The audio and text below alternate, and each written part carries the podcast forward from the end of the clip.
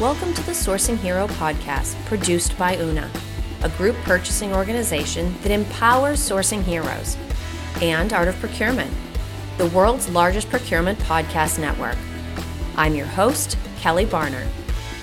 The goal of the Sourcing Hero podcast is to capture the epic stories of people who are rising up and beating the odds to create exceptional value within procurement, directly from those heroes themselves. Today, my guest here on the Sourcing Hero podcast is Paul Nilsen. Paul is the Director of Procurement at Douglas Elliman Real Estate and a reader, my favorite kind of person. Paul recently shared a book he was reading on LinkedIn and sparked both an interesting conversation and this podcast interview. So, hi, Paul. Thank you so much for being with me today. Hey, Kelly. It's great to be with you. So, I shared the fact that you read, and I talked a little bit about what your job is now. But for listeners, is there anything else you want to share about your professional journey to this point? So I started my procurement career in the fashion industry, which is a great kind of frenetic pace to learn the ropes. Uh, so in addition to cutting my teeth with everything that most junior procurement people do, it opened me up to sort of an entrepreneurial spirit of hey, procurement person, or we want to do a sample sale open to the public for the first time ever. Go figure that out. And so like stuff like that was like really open my eyes. That that made me think, wow, procurement really is like a little bit of everything, which turned out to be true. So uh, that really got me hooked on uh, the industry, and from there I was able to progress into financial services, where I've spent most of my career. But I still I still wax poetically about my few years in the fashion industry, where where it all started. Well, and speaking of waxing poetic, you also find time to read. And I think people may be interested to find that the book we're going to talk about is not, you know, it's not something from the HBR reading list. It's not the latest top business title. It's not the Elon Musk biography. Right. We're actually going to take on something a little bit more philosophical today. So, the book that you shared on LinkedIn was Ikigai, which is the Japanese secret to living a long and happy life.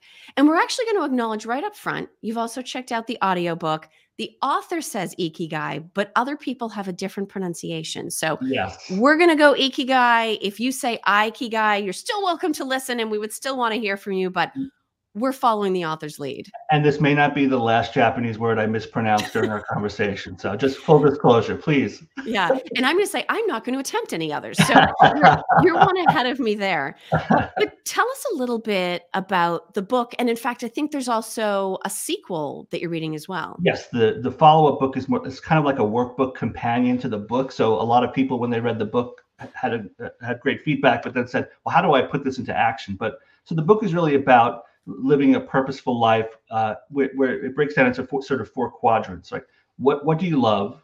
What are you good at? What does the world need? And what can you get paid for? So it's kind of like a self-assessment to figure out what it is that really drives you and how you can live a balanced and, and, and happy existence uh, throughout your whole life. So it's it's it's kind of part taking inventory of everything you do to figure out what creates a spark in you but also doing that inventory to think, do I mm-hmm. need to make incremental improvements towards where I want to go? Or do I really need to make a paradigm shift to be where I want to be? You know, it's very interesting. It's it's half philosophy and half kind of deconstruction of your your your being really. But I like the fact that it acknowledges that we do have to get paid because eating and having a home are really nice. I love that. Yeah, yeah. my wife does too. And so does the dog. So everyone, you know, yeah. has been happy with this rhythm so far. exactly. Now, I'm interested about how this particular message connects with you where you are, whether it's in your personal journey, your professional journey, or in the intertwining of the two. How does this concept really resonate for you? I think it is in the intertwining of the two. I mean, uh, procurement people are used to delivering value, and you I, I, can take great pride in the accomplishments that I've had. With, you know, the fiduciary responsibility that we have to companies, and that's all great, and and and the stuff to be very proud of in your career. But at a certain point, also, you want to kind of you, you think about legacy. You think about the legacy that you leave as a person. Uh, but also, everybody wants a balanced life. I think that's a it's a non-controversial statement, right? You want a balanced existence, a, a balanced existence of you know purpose as well as you know professional enrichment. And so it, it's a great opportunity to you know when I walk home every day from work, I go by a uh, a church that that feeds the homeless and they feed hungry people. It's a sobering experience, right? Because I think to myself, I'm rattling off the day's events, but then you hit this reality and you go, okay, well, is there is there any way that I can do something about this, or you know, apply what I know to help people? I think that's just a natural extension of where I'm at right now in terms of, you know, how, how can I do more? How can I do something more? How can I lend my procurement skills maybe to something that's uh, more purpose driven, right? Well, and you're fortunate in that you're able to walk home from work. I mean, granted, I say that having a home office, walking home from work means sort of going over there to the kitchen. But um, even the fact that you're able to connect with the larger world and give yourself that mind space or, or head space to what are other people's days like or you know sep- have that time of separation from from desk to home um, it, being thoughtful it connects to that idea of of being purposeful and, and to your point where can I apply my skills to help others? And, and, mindfulness is a big part of what they talk about in Ikigai in terms of finding flow uh, mm-hmm. and really appreciating moment. They talk a lot about staying present. And one of the greatest techniques that's going to sound so weird to you, Kelly, but I encourage you to try it because I've been doing it lately. Is they say uh, one of the chapters in the follow-up book talks about trying, like, if you want to try and get present very quickly, try writing a haiku. And I was like, okay. and but let me tell you, when you do it, it's very centering. Even if you are not a great haiku writer, which I am not, uh, but it, even if you write about the most mundane thing, it forces your brain into state like what am, where am I right now? And that's I think for a lot of people, you can get caught up in a whirlwind of just life and happening. And so that is a great exercise that I've learned to sort of allow me to snap back and kind of center myself. So yeah. Well, okay, Paul. Maybe yeah. it's because it's early in the years we're recording this, and I'm still feeling like aspirational, hasn't all been beat out of me yet. I am going to accept your challenge. Now, I was an English major, so I've okay. done the haiku route. It's been a long time. I'm going to look back up the syllables. Okay. I am going to write you a haiku for this episode. Okay, How's that? It's five seven five for the awesome. Okay. You saved me the time of looking it up. Okay, so if you're listening to this audio, make sure you look at the show notes Paul's custom haiku is down there in the show notes. Go take a look. And bonus credits for anybody, say on LinkedIn or Twitter, where you find this. Share your own haiku back. Maybe we could publish a book of procurement haiku, Paul. But I just want to make sure you said you're going to write one too, right? Not just me, because I'm ready. But I'm going to write one. one too. Okay. Oh, you're going to write Excellent. So we're going to have a haiku exchange. This will be the first for me. And I think you tricked me into attempting another Japanese word. So well done. Well done. We're we're now two for two, I think. um, now you talked a minute ago about flow. Mm-hmm. And just to sort of keep this coming back to procurement, one of the things we talk about constantly is people falling in to procurement. I fell into procurement. I believe you fell into procurement. Yeah. You know, Philip Ideson always starts podcast interviews by saying, Did you find procurement or did procurement find you? We're still in single digits. I think after even like a million and a half downloads of the show of, of people that chose to work in procurement. But what we never think about is whether people are falling out. And so the question of talent and, and retention comes up. Based on your experience, do you think we need to be putting more intentionality to stay on theme mm-hmm. around the people that are currently in procurement and making sure that if they want to stay, that we are retaining them by keeping it interesting and, and giving them opportunities. Is that something we need to put more focus on? Yeah, I think there's never been a better spotlight on talent in the industry. I mean, you can you can throw a rock and hit you know hundred good procurement people on LinkedIn. So it's not it's never been a matter in the last ten years of where is the talent, right? But that issue of how to retain. And so yeah. you know, as you meet more procurement people and see what drives them, I think it is that it, it's about giving them the opportunity to grow. I mean, still in the theme of the of the book that we're talking about too, right? It's about treating people like people and not you know corporate uh, resources, right? Because not everybody. Uh, my experience in working with a lot of interns too. Some of the best people that have worked for me have not been procurement people. So I've been able to have talent on my team that you know so, uh, students that are economics majors or people who don't even know what procurement is. But when you have a good base, you can teach the necessary skills to do the work, but it's really it's the right uh, finding people with the right attitude. Uh, I, I think the future though of retaining talent is about creating that trajectory for people because procurement is more involved than ever in in every facet of the business. So now yeah. that opens up a lot of pathways to you know maybe procurement wanting to transition into COO roles or something like that because you get that holistic view of the whole organization. You're well equipped to to transition into any of those roles. So it's about keeping an open mind to it's okay if someone doesn't want to be with you for 10 years. You know, you could get the best 3 years out of someone and then that's okay too. Yeah. Well, and it's interesting because it's also a sort of a two-sided effort because the procurement leaders and the company and, and different parts of the business should be mindful about talent and retention and creating these opportunities. But each individual employee should also be purposeful in their career and take advantage of opportunities. I mean, a lot of times you can tour things, you can do rotations in the company, you might be able to participate in some kind of third party educational program, mm-hmm. not just going to work every day and saying, oh, okay, what do I need to do in what order? What Zoom meetings or Teams meetings do I need to be in today? But thinking, what interests me? Do I have the opportunity to call up a cool supplier and say, hey, can I come for a plant tour and, and see how you're doing things? Um, even when I think back to my time in procurement, because I got my start in grocery retail mm-hmm. and I worked for the company that at the time, if anybody's East Coast, Stop and Shop, Giant Landover, Tops, there were a number of chains. I remember the day they said to us at headquarters, Hey, does anybody want to go see where we turn the bananas yellow?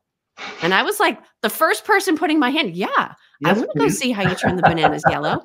And it ended up becoming sad maybe but a story to tell my kids. Do you know how those bananas do you know what happens? Like they have these big weird garage doors and the bananas all go in and then there's like gas and it's something something to the bananas and but taking that opportunity did i need to see how bananas turn yellow in order to source pest control services for 200 grocery stores no but it was an opportunity to go learn something, to be actively curious, to experience something. But you have to look for those things, don't you? Yeah, Gary Vaynerchuk always likes to say that you know leaders work for the for their teams, pardon me, and not the other way around, right? Yeah. So it, it's up to leaders to really get to know their people, and I think that's one of something that's very you know it can be difficult in certain companies.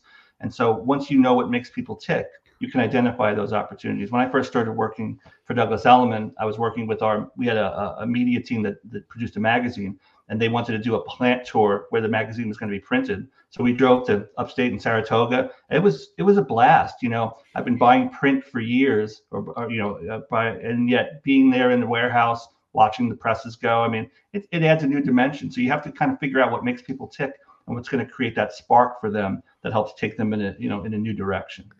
Well, to your point earlier, you know, you talked about how many different parts of the business procurement has the opportunity to impact, even to the point that you could go in an operations direction.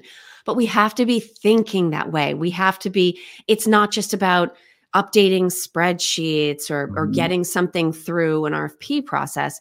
It's how does this at the end of the day impact the business at a whole? And going to see bananas or going to see a supplier's print capabilities you know, I think it brings it home. It might feel like, oh gosh, why did I sign up for this? I'm so busy and now I have to drive to this place and and go to this plant. But being there feet on the ground sort of makes it real, lets you see how much detail goes into all of the things that we're trying to capture in those spreadsheets. Uh, after this interview, I'm also going to look at what makes bananas yellow, by the way, because now you've really piqued my interest. Like, I can't stop thinking about that now. So, Paul, we've talked about sort of philosophy and experience and some of the things that procurement professionals and leaders need to be mindful of. But I'm interested about what your favorite part about working in procurement happens to be. So I, I, know when a lot of people are asked this question, they say variety, and it normally would be my first answer. But as I think more about it, it's more about agency, which is a, a, a slight offshoot of that, which is in a lot of jobs, it's kind of like an assembly line, right? If you're an accountant, and I love accountants, I don't want to run afoul, but you know, you know your work is predictable. You know what you're going to do, and you just have to process as much of that work as you can. In procurement, you have an opportunity to kind of put your stamp on something because your creativity and your experiences can imprint on how you approach solutions. And I think that that to me is what that plus variety kind of combined into something where every day there's an element of I wonder what's going to happen today. And so that sometimes the answer to that question is very bad. and sometimes, but you know, but it, at least it, the you can wake up and know that you're, you're going to have an opportunity to deliver value to the business, and you'll have to be, you probably have to be creative in how you approach it as well. Yeah, no, uh, that, absolutely. That to me is the most important thing. And and sort of then maybe coming full circle. So when you talked about the four quadrants of what's covered by the Ikigai mm-hmm. philosophy on on purposeful life, you know, you talked about what are you good at, what do you enjoy, but you did also talk about what can you get paid to do, and and that is part of our day to day reality. So I'd be interested, based on having read the book and and spent some time with the workbook, what your advice would be around connecting what we like or what we love and what we're good at with something that people are willing to pay money to us to do for a living. Mm-hmm. I think it's the the first part of the answer is to kind of do a Pareto analysis of your career and think about like there, every job is going to have some amount of work that you just absolutely don't like, and and everyone yep. tries to minimize their exposure to that element, whether it's busy work or cold calling or whatever it is. I think, but it, like I talk to a lot of procurement people, and we talk about you know well what what are your aspirations and things like that, and and not every procurement person's aspiration, since they're good at procurement, is to say well I want to be a consultant in procurement, right? Yeah. I think it's important to sort of take a step back, almost go back to you like what what created a spark in you as a child, right? And think what do I like to do? You know, do I like to do work with you know woodworking? Am I a musician? And and I mean yes, the answer to the how do I make money off that is more difficult but I think it's important to do that 80 20 analysis to say, what are the moments in my day or week that really create a spark that say, wow, I love this part. You know, I love negotiating or I love this. And then you kind of have to do some soul searching to figure out it may not be about making as much money as you make now to drive that kind of spark in you that creates that ikigai for you. Uh, it may be, you know, in the example that I gave you before, maybe you like negotiating and you're good at it, and you can help people negotiate, you know, uh, help uh, low income people negotiate mortgages or something like that. Like I'm, I'm kind of like mashing sure. up two elements, but that's really what it's about. It's about well, you know, what drives you and what do you want to accomplish? Do you want to help people? Do you want to, you know, entertain people? Do you, you know, it, it's really the book talks a lot about stripping down that uh, every piece of uh, of what drives you to figure out how you can reconstruct it. And and I think the important thing to emphasize is that your ikigai changes, as, you know, as you go through life. So you know, when I was 16, I really wanted to be a musician, and you know, now I won't tell you how old I am, and I, I don't know what I want to But so it's you know, it's it's important to, to kind of be kind to yourself to say, it's okay. And I'm gonna I maybe mispronounce another Japanese term here, but uh, wabi sabi, which they reference uh, slightly in the book, is you know about you know imperfection is okay, right? It's appreciating imperfection, and I think that's an important part of it too everybody sees social media and sees people who have you know a million followers and 18 shows and streams of income and they think oh my god like i'm not doing that so what's wrong with me? Yeah. and it's okay you know it's it's about finding something that drives you that's simple and focusing on that and cultivating that joy. Uh, and the last piece i think is is also about community. You want to find like-minded people uh, who who you can just be supported by because that's the the people who live in the book when they talk about people who live long lives up to you know through 100 years old they have very defined communities and roles in those communities. It's never about people stopping working to some degree. No one's kind of sitting on the beach sipping mai tais and it's always about having purpose through work and finding joy in some type of, of labor so. And i think the nice thing is this is sort of the the opposite of what we talked about before all the things you can do with experience or a job in procurement. But there's also a lot of different opportunities within procurement there mm-hmm. are technical things, data things, creative things, people person things, high stress things, if, if that happens to be your favorite. And so focusing around what brings you joy and what you're good at, chances are you can even stay inside of procurement and find a way to do more of that. And if you even flip the script like given the example of someone who may likes maybe likes music and, and again this is not sort of a, a money making scheme for life but you can find ways to inject your interests into elements of your work that maybe drive that spark that you have. So if you like producing music maybe you can do you know at my company they asked me to help them edit the podcast that they did a few years ago during covid i loved it right? So it kind of it, it, it scratched the itch that i have for music, but it's not like I'm going to go out and publicize that I edited the podcast, but it really right. made me happy to do it. So you have to look at, like you said, you have to keep your eyes and ears open for those opportunities to do things that kind of go into that lane that drives you. Absolutely. Now, Paul, one of the traditions we have here on the Sourcing Hero is every guest's first time on the show, I give you a pairing of questions. So I'm going to give you two options. You can answer whichever one you want, mm-hmm. and there is no such thing as a wrong answer. So whatever brings you joy from this pair mm-hmm. and whatever answer you want to share is the right one. And it does not have to be in haiku format. You can just, we won't hold you to the syllables. Uh, so here are your options what does the idea of a sourcing hero mean to you? Or if you want to broaden it a little bit, what do you think heroism looks like in a business context? Yeah, I think I, I would take the, the the second question. I think for me, heroism, and especially in a procurement role, procurement is often in the challenger position. Why do we do this? Why are we doing things this way? And I think that you'll come across, you know, in the course of your fiduciary responsibility to the company, you'll come across a lot of situations where it's important to say, why, why are we doing this? Because it's very easy to go with the flow and, and go where the current takes you because it's your job. But it's it's more important to stick up for what's right in your eyes without, you know, you don't want to be a rabble rouser, but you want to have you want to try and build a reputation for challenging for the right reasons, right? Not just well because it costs less but what's the right thing to do? You know, who who are we as a team and as a company, and what do we stand for? For me, that's about looking out for people, right? It's about getting to know your team, getting to know your colleagues, and what drives them too. Because happy people that are self-actualized are going to be the best employees you've ever had, and people that are micromanaged and thumbed, you know, kept under a thumb, are, are not going to be happy. They're not going to want to stay. So I think there's a there's a happy medium there for sticking up for what's good for people in general, even if it means they're not going to be around for the long term because their dream is to do something else. But to have an, an open discussion to say, this is okay and this is what we stand for. So ch- challenging is, uh, to me, the, the act of a, of a corporate hero. Well, Paul, this has been a fascinating conversation. Sort of some of the things we talk about a lot, some of the things we have absolutely never talked about before. And I appreciate you being here to share so much of yourself, not just professionally, but also personally.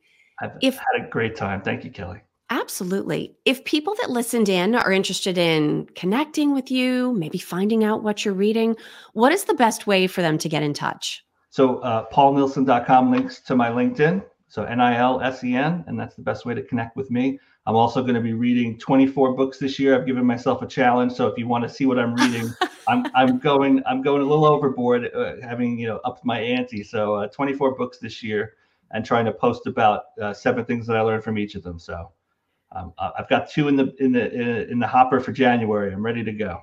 Well, good for you, Paul. I look forward to finding out what you read, what you thought, what you learned. Maybe we'll check in with you later in the year and see how you did. All right. Sounds great, Kelly. Thank you, Paul. Right, bye bye. Thank you for listening to this episode of the Sourcing Hero podcast. Join us again next time for more true stories of sourcing and business heroism performed by your colleagues and peers. Look for the Sourcing Hero wherever you get your podcasts, and don't forget to subscribe. Finally, don't forget, sourcing heroism is taking place all around us every day. Keep your eyes open and you're bound to see it. Until next time, I'm your host, Kelly Barner. Stay well and always remember that you can be a hero too.